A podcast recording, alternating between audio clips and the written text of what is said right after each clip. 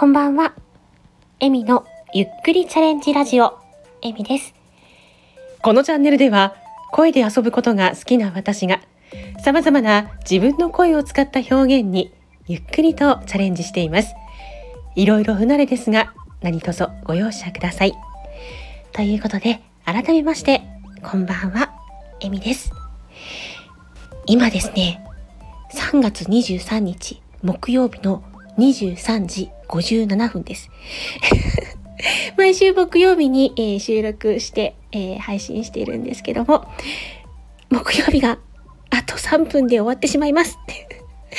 ものすごく遅くなってしまいました。木曜日ですね、やってるのが、毎週日曜日の13時半からやっているライブ、ゆるゆる雑談の中の早口言葉チャレンジのお題についてのお話を配信させていただいております。かなり遅くなったんですが、頑張ろうということでやってまいります。今週の早口言葉のお題なんですが、先週お伝えしたんですけれども、たなちゃんに作っていただいた早口言葉、こちらタイトルがですね、エミというタイトルとなっています。まずは、ゆっくり読みますね。笑みが笑って笑みがこぼれる。笑みが微笑み笑みが浮かぶ。笑みが笑えば皆笑み栄ゆ。という言葉ですね。素敵な早口言葉を作っていただいたたなちゃん、ありがとうございます。こちらの早口言葉ですね、えっ、と、しばらくメインで使わせていただきたいなと思っております。では、先ほどよりはもう少し早くチャレンジしてみますね。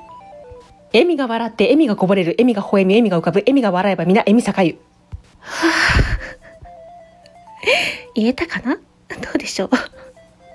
また、あの、こちら、たなちゃん自身も、あの、素敵に読んでくださってますので、その放送、概要欄に貼っておきます。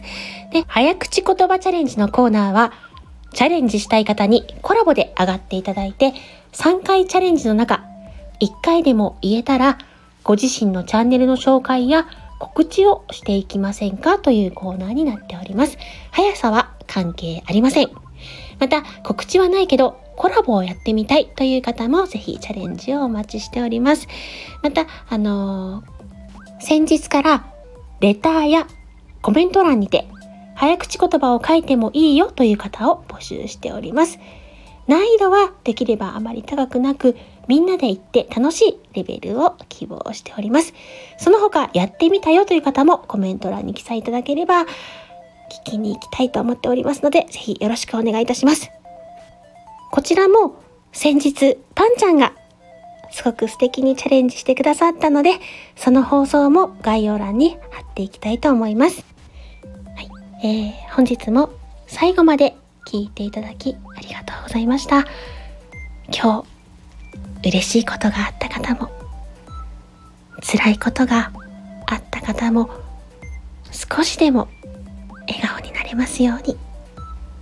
それではまたね。